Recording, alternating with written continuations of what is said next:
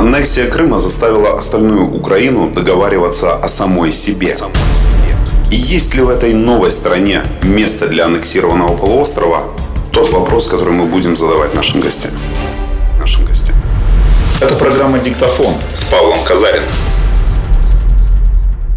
Шейх Саид Исмагилов, муфтий, мусульман, суннитов Украины. Родился в 1978 году в Донецке в шахтерской семье. Этнический татарин. Школу окончил в Донецке. Политехнический техникум, факультет технической механики. С 1997 по 2001 год учился в Московском исламском университете. Получил звание имама. Вернулся в Донецк и работал преподавателем в Украинском исламском университете. С 2002 года имам мусульман Донецка и Донецкой области. В 2009 году избран муфтием Духовного управления мусульман Украины «Умма». До сентября 2014 года находился в Донецке. Затем из-за преследований со стороны боевиков вынужден был переехать в Киев. В Киеве возглавляют Духовное управление мусульман Украины «Умма» и Исламский культурный центр.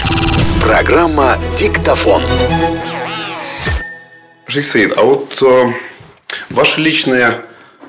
У вас есть вот набор своих личных впечатлений, э, свой личный эмоциональный ряд или какой-то из воспоминаний, состоящий, связанный с Крымом? У вас лично? Э, очень большие личностные переживания, причем они связаны с моим э, религиозным от самым началом. Э, первый раз в жизни вообще я попал в мечеть, это в Крыму. Это была ханская мечеть в Бахчисарае. Мне было то ли 15, то ли 16 лет.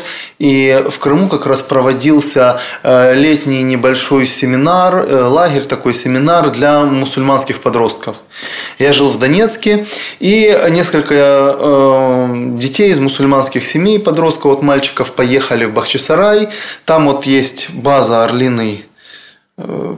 ну, в общем, там вот в Бахчисарае есть база такая туристическая. Там мы поселились. И это я впервые попал в Крым вообще. И э, когда наступила пятница, нам сказали, что сейчас мы все пойдем на Джума намаз. До этого я никогда не был на пятничной молитве.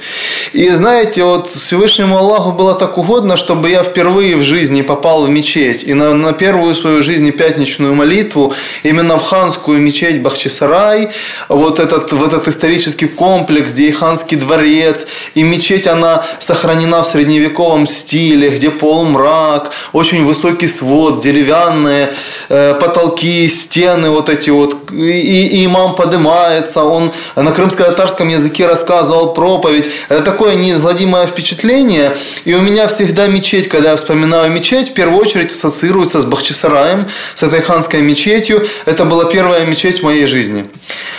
После этого, конечно, я каждый год по несколько раз в год был в Крыму. Там проводились долгое время лагеря для мусульманских мальчиков. И российская пропаганда говорила, что там готовят боевиков, там террористов, кого угодно. Мы приезжали, и там мы читали, учились читать священный Коран, мы изучали определенные практические и нравственные нормы, мы э, старались жить таким маленьким мусульманским коллективом, ходили на море по два раза в день. Э, и это все происходило в мечети города Семиз. Каждый год я один-два раза в год посещал летом Семииз, и там у нас мы учились. Это, собственно, и подтолкнуло меня к тому, чтобы я поступил в исламский университет и дальше всю свою последующую жизнь связал с исламом. И для меня Крым, это, знаете, настолько родной регион, вот, что я всегда любил путешествовать по Крыму. Я приезжал в начале сам и посещал мечети, э, разные мечети в Крыму. Просто это, знаете, люди приезжают туда на море или в горы, а я приезжал, потому что меня интересовало культурное наследие. Я ходил в Занжирлы Мадрасе, поскольку это было первое учебное заведение, которое вообще на этой территории Европы, может быть даже в Европе было. Мне интересно было, что это такое, как там учились. И когда я спустился в это практически в подвальное это помещение, Да, как, у меня первый вопрос, а как они здесь учились? Но это же практически полуподвальное помещение, эти окошки, эти маленькие кельи, где учились ученики. Потом я путешествовал э, по мечетям, был в Севастополе, в Крыму, э, в Ялте, в Алуште, э, где еще был? Э, в Евпатории, конечно же. Вот Евпатория тоже, это вот мечеть хан Джами в Евпатории вообще неизгладимые впечатления э, воспроизвела. И вот эта вот акустика, которую в средние века строили, это же Аднан Синан строил, это акустика, когда ты без всяких микрофонов, без усилителей читаешь аят Корана, а он по всей мечети прекрасно резонирует, разносится, вообще непередаваемые впечатления. Очень много друзей в Крыму у меня, вот, и э, очень люблю крымско-татарскую кухню, я не крымский татарин. Вот. И природа, конечно же, волшебная природа. Вот. Она прекрасна даже зимой. Вот я зимой тоже приезжал в Крым. У нас там исламский культурный центр в Симферополе. Вот. И приходилось попадать даже на такие хорошие снегопады и морозы. И меня всегда интересовало, а как же там крымские горы в таких снегопадах. И меня повезли, это сказка. Вот горы, зеленые сосны, ели крымские, кипарисы, они засыпаны или припотрошены снегом, да, когда переезжаешь туда, Ангарский перевал там уже теплее значительно, по эту сторону холоднее.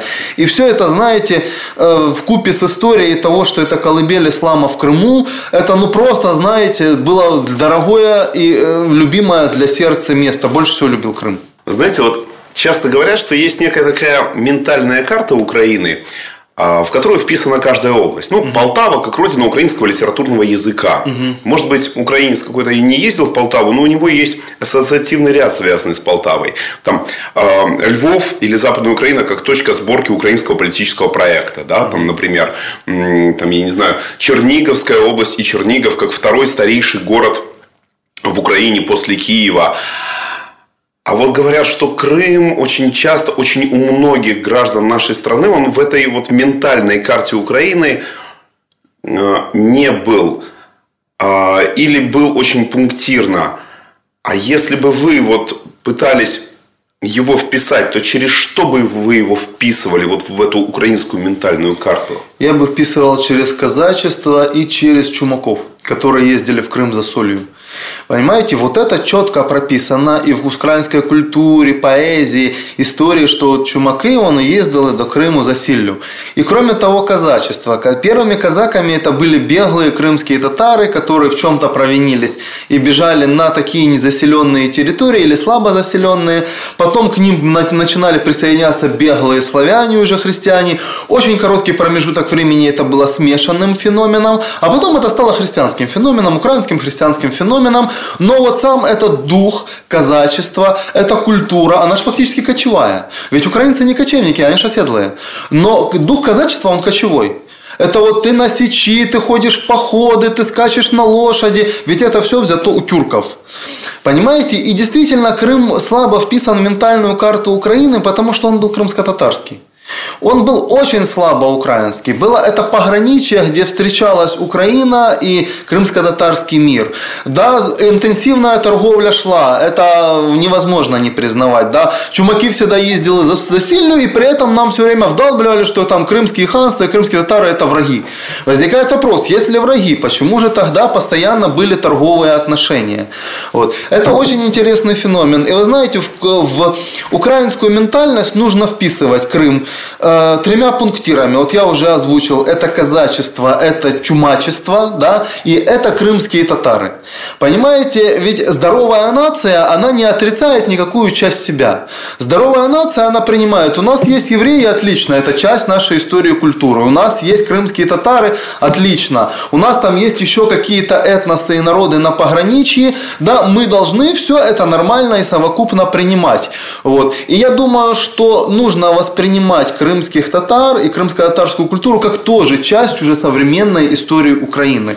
И если украинец будет видеть, что крымский татарин это такой же побратим, у них другая культура, другая история, другая религия, но это теперь часть нашей совместной жизни, совместного нашего государства, то вот это вот все непонимание и напряжение, оно упадет. То есть просто это будет восприниматься, ну сейчас же в Украине, допустим, еврейскую культуру воспринимают абсолютно органично. Абсолютно органично, да, жили, да, иногда были конфликты. Очень часто было взаимное сбогачивание, да, взаимообогащение. Точно так же нужно воспринять и крымско-татарскую культуру, я думаю. Вы знаете, вот очень часто слышна мысль о том, что в 1991 году Украина хотя получила формальную независимость, но еще очень долго оставалась в таком ментальном пограничье, такой УССР с частной собственностью. И только 2014 год стал таким этапом, рубежом самоосмысления Украины, после которого начали вырабатываться разные, формироваться разные социальные договоры. Украина стала сама о себе договариваться. А как вот на ваш взгляд после 2014 года э, стал вырабатываться социальный договор между традиционно там, христианской Украиной и украинскими мусульманами? Вы знаете, 2014 год еще стал годом отчета начала интеграции христиан и мусульман Украины. До этого мы жили порознь. Вот. Большинство украинцев не знали то, что у нас есть свои мусульмане. К мусульманам относились настороженно, иногда враждебно. Считали, что в основном это иммигранты. Очень мало людей э, понимали, что э, часть Украины, которая мусульманская. Небольшая, пусть это маленькая часть, но она есть. И знаете, э, гораздо продвинутее были те люди, которые побывали в Крыму, видели крымских татар, разговаривали с ними, прикоснулись к этой культуре. Они уже что-то что знали, да, были более осведомлены. Основная часть нет. И вот в 2014 году наконец-то это случилось.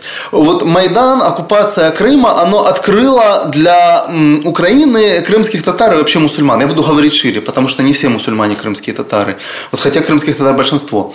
Вот. И то есть здесь, знаете, наступило вот то долгожданное прозревание. Люди прозрели. Наконец-то открылись глаза, и они увидели, что Украина большая, Украина разная, она может быть и вот такой еще, понимаете, и крымско-татарская, и мусульманская, но это тоже часть. И вот этот общественный договор, мне кажется, он сложился сам собой. Никто ничего не подписывал, никто там ничего официально не декларировал. Но этот общественный договор произошел каким образом? Что все, кто за Украину, это наши все, кто против Украины, они фактически выступают против нашей э, национальной идеи, против нашего единства, против нашей культуры, государственности. Мы, я вот почувствовал этот тренд самых, э, самого начала, когда вот это еще на Майдане, еще крымские татары появились. Я тогда уже понял, что нужно делать все, чтобы попробовать ускорить этот процесс и снять взаимное напряжение и недоверие. Много лет вдалбливали людям в голову, что крымские татары это предатели, это изменники, они там были за фашистов, за это их там типа справедливо депортировали и все остальное. Эти мифы транслировались десятилетиями. Я когда учился в школе в Донецке, я весь этот мифологический ряд проходил. И мы, татары не крымские, мы тоже думали, что крымские татары, они предатели. Но когда я был там, в Крыму, и вот со своей юности я начал общаться с крымскими татарами и понял, что на самом деле произошло, полностью поменялось. Я понял, что меня просто обманывали, что просто манипулировали, чтобы вот мы негативно ставились к этому народу, относились к этому народу. И тогда вот я как религиозный деятель попытался э, ускорить этот процесс. Чем я его могу ускорить? Во-первых, мы должны проповедовать то, что Э, мы должны уважать украинскую независимость, территориальную целостность. Мы всячески должны поддерживать э, добрые отношения, должны уважать и учить э, украинский язык, уважать и э, хорошо относиться к украинской культуре. Я всегда проповедую среди мусульман никакой враждебности по отношению к проявле, другим проявлениям культуры. Например, те, которые для нас мусульман, например, неприемлемы. Ну, что для нас неприемлемо, например? Э, ну, Гастрономические какие-то вещи, быть может и гастрономические, но вот знаете, допустим, христианские праздники. Вот когда широко празднуются христианские праздники, мусульмане говорят, ну это же не наши праздники, чего мы должны к ним хорошо относиться? Я говорю, мы не должны их праздновать. Но поздравить человека, своего друга, соседа, может быть даже родственника с праздником, да. А, признавать и понимать, что это их культура, и они так же, как и мы, имеют право праздновать свои праздники, и это нормально. И пророк Мухаммад, основатель ислама, нормально к этому относился. Значит, вы должны понимать, что это другая часть нашей общей украинской культуры. Вот мы должны уважительно относиться к этому и просить, чтобы они уважительно относились к нам. Вот. И э, я всячески поддерживаю, под, под, подчеркивал, что мы должны уважать законы Украины.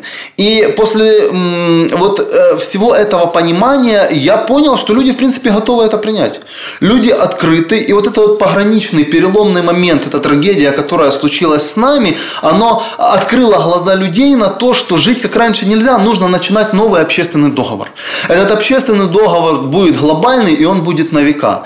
И в этом общественном договоре должно быть проговорено то, что мы, мусульмане, признаем все культуры, все религии, которые есть. Мы их уважаем и толерантно к ним относимся и просим, чтобы они все точно так же относились к нам. Э, что мы даем друг другу? Мы уважаем язык, и культуру, государственную территориальную целостность, законы и просим, чтобы точно так же уважительно относились к нам и не дискриминировали. И вы знаете, общество это поняло. Я, я долгое время очень с опаской думал, ну как люди воспримут? Вы вот, как крымчанин знаете, что в Крыму постоянно были конфликты между крымскими татарами и вот пророссийским населением Крыма, которое очень агрессивно относилось к крымским татарам, и крымские татары точно так же агрессивно относились. Когда я приезжал из Украины в Крым, я на разные конференции, мероприятия, круглые столы, я понимал, что у них такие проблемы, где нету больше ни в одной области Украины.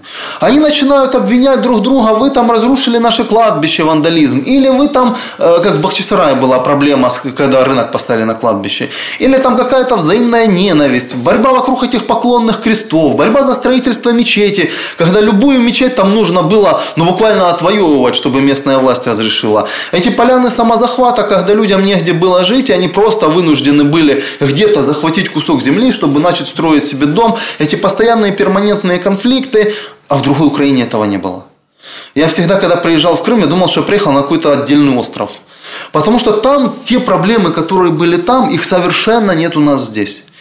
И потом, когда начали мусульмане Крыма выезжать, ну, говорят, до 20 тысяч выехало, они, к сожалению, начали выезжать вот с набором того негативного опыта в другие регионы Украины. Например, мусульмане приехали во Львов, вот э, крымские татары, я имею в виду, и начали требовать, вот как они требовали в Крыму, нам здесь срочно надо поставить мечеть, да, Львовские общественность удивилась, чего, чего так агрессивно настроены. Вы уверены, что там для нескольких сотен человек нужно обязательно мечеть? А как воспримет эта громада? Может, давайте мы сначала э, вот, э, как-нибудь помягче этот вопрос решим. Я приезжаю на встречу с мусульманами и с христианами во Львове. Я говорю, давайте мы сделаем исламский культурный центр, который будет не в виде архитектурной мечети, это будет здание, но здесь мы внутри этого здания будем собираться, молиться, проводить все необходимые наши обряды, праздники, но чтобы не напрягать окружающую общественность. Они еще не готовы, что приехали мусульмане и начали что-то требовать. Непонимание – Люди на меня смотрят, говорят, ну как, надо же добиваться, мы же должны бороться за это. Я говорю, да не нужно здесь бороться, здесь не враги вокруг вас. Здесь люди, которые реально вас любят, уважают, сочувствуют, переживают. Мы должны наоборот показать этим людям, что мы всячески готовы идти на компромиссы, вести диалог, что мы не будем инициировать конфликты. Если общественность не готова, окей, она не готова. Я говорю, смотрите, сейчас во Львове есть и синагога, и армянский храм. Но до того момента, когда это было построено, устроено, прошло время, люди должны были свыкнуться, э, воспринять друг друга, нормально и совершенно спокойно относиться к проявлению другой культуры. И когда мы этого достигнем, и если тогда еще будет необходимость, тогда мы будем с местной громадой, с общественностью Львова разговаривать. Но выступать так, как выступая, выступали вы там на этих полянах самозахвата в Крыму, здесь ни в коем случае нельзя. Здесь, здесь люди не враги вам, они настроены к вам положительно. Они не поймут, если вы будете видите, они к вам положительно, все со всем душой, они расценивают как беженцев от путинского режима, вот, а вы будете приходить и тут качать свои права руки в боки. Так нельзя. Вот. И в конце-то концов, этот общественный договор, он не просто вызрел, но мы его и прописали. Э, был э, в декабре подписана Хартия мусульман Украины. Хартия мусульман Украины – это э, договор, в котором мусульмане, ну как общественный договор, декларируют свое отношение к государству, к обществу, к культуре, к языку. И большинство мусульманских организаций, общественных и религиозных Украины присоединились к этой хартии.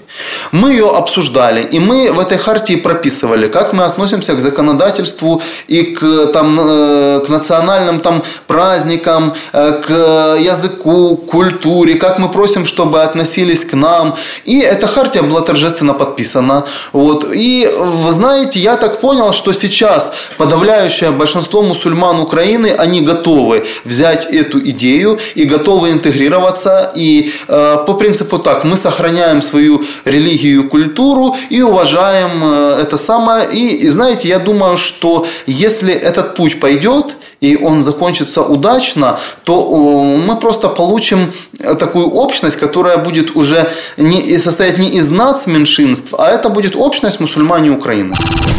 Вы слушаете программу «Диктофон».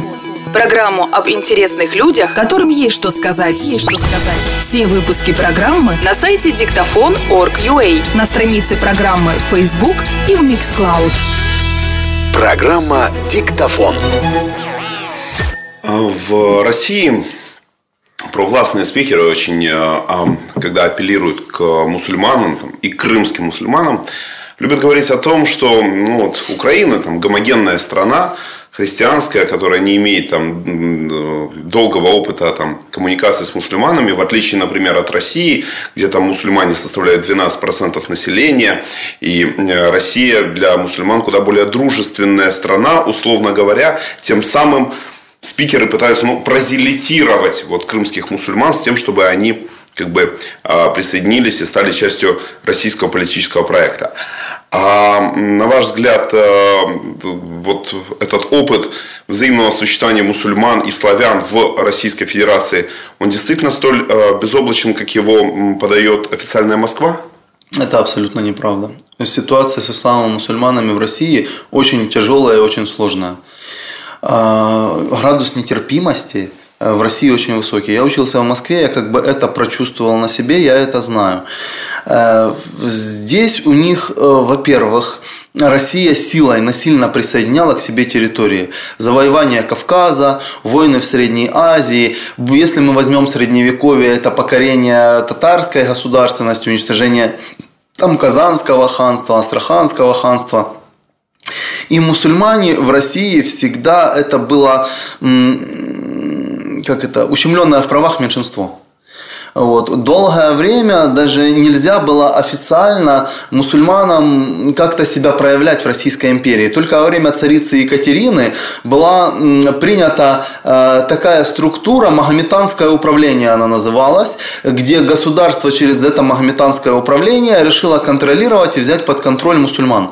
Об огромное количество восстаний, там и Разина, и Пугачева, и прочих-прочих восстаний, где а, очень активно принимали участие именно мусульманские этносы. Татары, башки, Башкир и прочие мусульманские этносы против Российской империи, вот, подтолкнуло к тому, что нужно какой-то контролирующий орган. Для этого сделали, вот, назвали это Магометанское управление. То есть ситуация всегда была далеко не безоблачной и это проявилось, и сейчас это продолжается, эта нетерпимость только нарастать. А, скажем, пик этой нетерпимости пришелся на две чеченские войны. Когда были две чеченские войны у России, между Россией и Чечней, вот, э, к мусульманам очень э, ставились агрессивно и негативно. Я учился как раз во время Второй чеченской Моск... войны в Москве, в Исламском университете.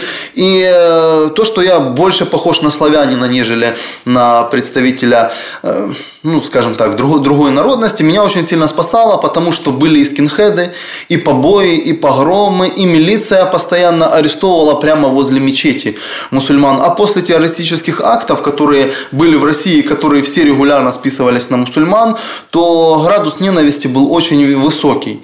Э, вот. Кроме того, вот эти, знаете, на бытовом уровне конфликты, например, между кавказцами и русскими, вот. Э, и, и другие вот такие вот проявления, они привели к феномену скинхедов. Э, вот скинхедов в больших городах России много. Которые просто профашистски настроены по отношению к мусульманам. И, конечно, это пытаются все замолчать, но вот побои просто там человека в метро или на улице, вот, это нормальное явление, они это снимают, выкладывают в интернет и всячески э, запугивают мусульман, что вот э, э, вам здесь не рады, по отношению к вам будет проявляться насилие и агрессия. Это на уровне общества. На уровне государства, конечно же, тоже все далеко не безоблачно. Законодательство российское, оно очень неблагоприятно к мусульманам. Э, начиная от списков запрещенной литературы и заканчивая преследованием там, за инакомыслие, там, за свободомыслие. Вот. Э, в России э, разрушались мечети. То есть государство официально разрушало мечети, потому что считало, что оно там неправильно построено как-то. Вот. Э, в России э, убивались и религиозные деятели, это продолжается. В одном Ставропольском крае их убито больше 10 человек, имамов священнослужителей. Э, вот.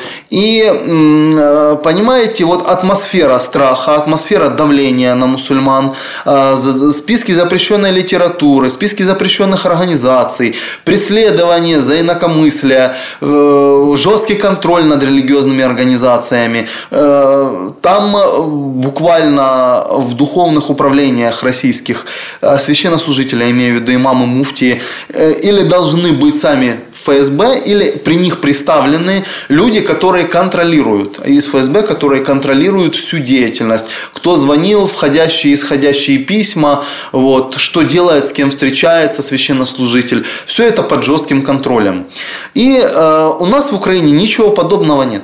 У нас никогда не было снесено ни одной мечети. У нас нету скинхедов там и погромов. У нас нету неприятия мусульман на бытовом уровне. У нас нету дискриминации со стороны государства.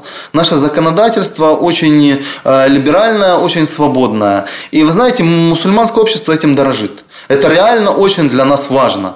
Вот, поэтому, когда еще до начала войны в Донбассе, когда только началась эта волна сепаратизма, мы собрались с имамами из Донецкой и Луганской области, и я у них спросил, Какова ваша позиция? Вот тут у нас есть государство Украина, наша родина, и сейчас вам всем активно пропагандируют русский мир, Россию.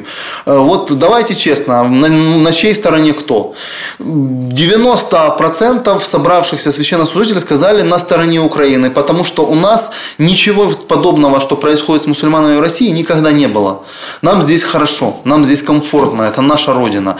Э, очень маленький процент собравшихся, они по воздержались, ничего не сказали, возможно, уже попали под влияние пропаганды какой-то. Вот. Но факт тот, что никто открыто не выступил против Украины. И такая же ситуация была в Крыму. Даже сейчас когда очень жесткие репрессии против мусульман в Крыму, против лидеров крымско-татарского народа, всячески показывает э, оккупационная власть, что она не будет церемониться, что люди будут пропадать, они будут арестовываться, они будут репрессироваться.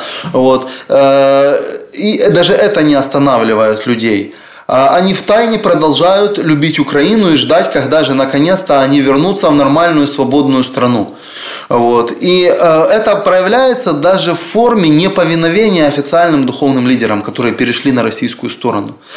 Просто их не приглашают на мероприятия. Когда, допустим, происходят обыски или аресты, люди массово стихийно собираются и, допустим, они э, сопереживают семье под видом молебнов что а, они собрались и пришли просто помолиться, при этом официальных пророссийских священнослужителей, я имею в виду мусульманских, не приглашают.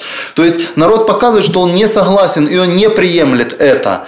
Вот. И э, понимаете, настолько вот эта вот свобода, настолько эта открытость, которая есть в Украине и положительное отношение к мусульманам для нас дорого, что люди даже там в оккупации, они скрывают, но продолжают быть в душе украинцами, потому что они не хотят вот этого российского насилия. При этом оккупация, она, знаете, она как криогенная заморозка, она всегда погружает общество в какой-то, ну так, заливает его формалином.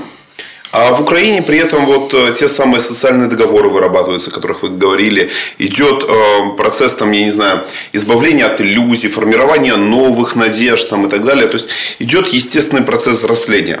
Вот э, вам не кажется, что это драматическая ценностная разница между материком, в котором идут процессы, и полуостровом, который сегодня находится под контролем Российской Федерации, может в какой-то момент стать критически вот этот вот дрейф ценностный? Люди, которые приезжают с оккупированных территорий, они говорят, что мы приехали подышать. Э, В плане того, что они хотят подышать свободой. Они хотят зайти в мечеть и знать, что за ними не следят и не записывают, сколько раз человек в неделю пришел помолился. Или какую он книжку с полки взял почитать. С кем он встречался и о чем он разговаривал. Понимаете, люди, когда приезжают из того удушья, где нет свободы, все страшно, и страх там сидит. Приезжают сюда, они просто отдыхают душой, и вот многие, которые возвращаются, говорят, не хотим туда ехать. Ну, невозможно. Ну, человек такое существо, что он не может постоянно жить в страхе. Особенно, если он э, видит альтернативную картину мира. Вот Северная Корея, там э, люди не видят альтернативной картины мира, поэтому они там совершенно искренне считают, там, что вот это лидеры этой Северной Кореи, это их не все и по-другому быть не может. А те люди, которые знают, что можно жить по-другому, и которые жили последние года до оккупации по-другому, вот, для, для них, понимаете, это все равно, что человека посадить в заключение. Там целый полуостров взять и сделать большой тюрьмой, понимаете, где нельзя свободно думать, свободно выражать свои мысли, идеи, просто свободно собраться даже нельзя. И у людей стресс, конечно, из-за этого. Это, это серьезнейший стресс, и это стресс в в первую очередь на духовном уровне. Когда ты свои нормальные, естественные духовные потребности не можешь или боишься э, удовлетворить. Вот. И э, мне трудно сказать, к чему приведет такое расслоение. Когда у нас здесь свобода, когда мусульмане все больше и больше становятся совершенно нормальной частью украинского общества, и там наоборот, когда вы изгои, когда вас именно вот по, по национальному религиозному признаку репрессируют, когда вам ничего нельзя, когда вы знаете, что вот в мечетях есть люди, которые э, агенты, которые следят, смотрят и, и- и информируют там. Вот. Я не знаю, к чему это приведет. Очень трудно сказать. Э, Я надеюсь, что люди не сломаются. Я надеюсь, что вот есть у мусульман большой опыт э, своей религии, сохранения своей религиозности в подполье. Понимаете, сейчас идет расслоение на официальную религиозность и подпольную религиозность. Официальная религиозность – это то, которую контролирует государство, в том числе и через своих священнослужителей, и которая официально разрешена. в Крыму. Да-да-да, и на Донбассе такая же ситуация. То есть вот есть официальные священнослужители, которые проверены ФСБ и контролируются, им четко рассказывают, о чем можно говорить в проповеди, о чем нельзя, где можно и как проводить, где нельзя. Вот, эм, даже информируют, с кем нельзя общаться. Вот.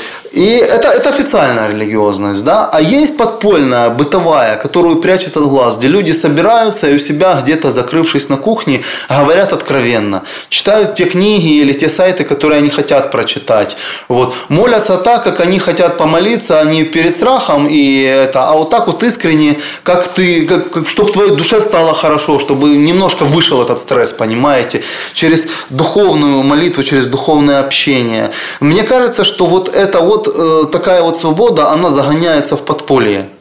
Ну, у крымских татар большой опыт подполья, прямо так и скажем. Вот. А вот еще один последний, быть может, вопрос. Э, Есть такой расхожий стереотип среди тех украинцев, которые, наверное, там а, выступают за какую-то гомогенность украинского общества. Они говорят о том, что э, политическое неразрывно связано с религиозным, и что э, мусульманские общины внутри, там, например, там, православной или там, атеистической страны, а, это всегда еще и такой вот э, рычаг для влияния на страну со стороны либо там Анкары, либо со стороны Эль-Рияда и так далее. И что э, религиозное неотделимо от политического, если есть религиозная община, которая, например, мусульманская, э, то она так или иначе будет, э, не знаю, инструментом для влияния на эту страну со стороны какой-то одной из мировых э, исламских столиц. Такой стереотип э, существует, когда вы его слышите, эм, есть ли у вас что возразить? Ну, конечно. Во-первых, у нас уже исторически так сложилось, что гомогенности не получится. У нас есть католики, православные, протестанты, у католиков центр в Риме. У протестантские церкви, их центры по всему миру, от США и до Европы, Швеция, Германия, пожалуйста, Соединенные Штаты. Вот. А у нас есть евреи, центр которых в Израиле. У нас есть, в конце концов, пророссийские организации, которые здесь. А мусульман у нас отнюдь не большинство. Сейчас после оккупации Крыма и Донбасса на контролируемой территории Украины осталось меньше половины мусульман от общего числа, которое было до оккупации. Общины немногочисленны. И при этом большинство наших общин сейчас идет работа над тем, чтобы они уже ориентировались не на заграничные религиозные центры, а все-таки э, здесь, то есть они чувствовали себя мусульманами Украины. У нас вот до 2014 года очень было сильно влияние России. А, у нас были пророссийские, откровенно пророссийские, вот как Московский патриархат, э, религиозные мусульманские организации, которые и финансировались из России, и транслировали идеологию российскую. Они были как бы инструментами влияния Москвы на украинскую мусульманскую общность. Конечно, крымские татары всегда тяготели к Стамбулу, к Анкаре, да, потому что у них э, очень близкое единство, которое на протяжении веков складывалось между Османской империей и крымскими татарами. Вот. Э, однако сейчас происходит полностью переосмысление вот этих старых связей. Даже откровенно пророссийские религиозные деятели уже скрывают и не говорят, что они люди Москвы да, они уже всячески пытаются мимикрировать под украинских мусульман. Точно такая же ситуация, допустим, и с зарубежными мусульманскими центрами, арабскими, турецкими. Вот. Они, конечно, пытаются э, поддерживать, как-то влиять, проповедовать среди мусульман Украины, но это уже не будет, знаете, таким большим влиянием. Мусульмане Украины, они уже никогда, я думаю, не будут говорить, что вот мы там ориентированы на Турцию или мы ориентированы на Эр-Рияд. Э, сейчас произошло то, что мусульмане Украины осознали себя частью нашей страны. Вот. Этот процесс, конечно, не одномоментный, это будет идти. Вот. Сейчас люди со старой ментальностью, их дети, они уже будут воспитываться в том, что они мусульмане Украины. Мы ориентированы не на какой-то зарубежный центр, мы ориентированы на местных на, то, на наш центр это Украине, там, в Киеве или, или где он будет. Вот. Сейчас между мусульманами идет сближение. Раньше было большое количество разрозненных организаций. Сейчас все-таки идет сближение. Оно э, болезненно, не все так просто. Амбиции разные у людей, взгляды разные. Но э, никуда не денешься, надо притираться в этих условиях. Вот, поэтому мы можем, э, я, например, могу сказать, что мусульмане отнюдь не опасны для Украины. Вот знаете, я сам был в Донецке, жил в Донецке, и постоянно служба безопасности Украины э, контролировала очень тщательно мусульман проверяли там, кто приезжает, кто имамы, кто проповедует, что делает. Я спрашивал, скажите, а православных московского патриархата вы точно так же внимательно контролируете или только мусульман? В итоге мусульман, которых очень жестко контролировали и в Крыму, и в Донбассе, оказались самыми последовательными сторонниками Украины. Да, а те, кто религиозные организации, э, наоборот, э, пользовались всякими поблажками, оказалось, что они быстренько перешли на сторону оккупанта и врага. Поэтому я думаю, что мусульмане Украины, они сдали свой экзамен на верность, на гражданскую зрелость. Это будет продолжаться. Вот. И нам совершенно не нужно опасаться того, что мусульмане Украины попадут под влияние иностранных центров, хотя бы просто потому, что э, нас мало, и эти центры не имеют такого, зарубежные я имею в виду, не имеют такого большого влияния. В мусульманском мире не сложился один центр. Вот, например, как Ватикан у католиков. Вот у католиков, например, есть один всемирный центр, это Ватикан, Папа Римский, да, это вот понтификат. У нас у мусульман этого нет. У нас у одних мусульман, например, центр это Стамбул, у других это Эр-Рияд, у третьих мусульман, э, допустим, у шиитов, у нас азербайджанцы это преимущественно шииты, это, пожалуйста, Иран. Вот. Есть мусульмане Кавказа, они все время, допустим, смотрят на Кавказ. Вот. Мусульмане-арабы, они ориентируются на те страны, допустим, из которых они приехали. То есть нет одного единого центра. Вот это, конечно, и проблема для мусульман, но это и плюрализм, плюрализм мнений, взглядов. Вот. И сейчас мы работаем над тем, чтобы украинские мусульмане ориентировались на на свой какой-то центр мусульманский в Украине. Это будет коллегиальный, скорее всего, центр, единого центра не будет. Вот. А, но э, я не думаю, что будет какое-то сильное влияние, будет угроза для нашей страны со стороны мусульман. Диктофон. Диктофон. История – это не набор событий. История – это набор закономерностей. Если вы хотите понять, что происходит с Украиной, задавайте правильные вопросы.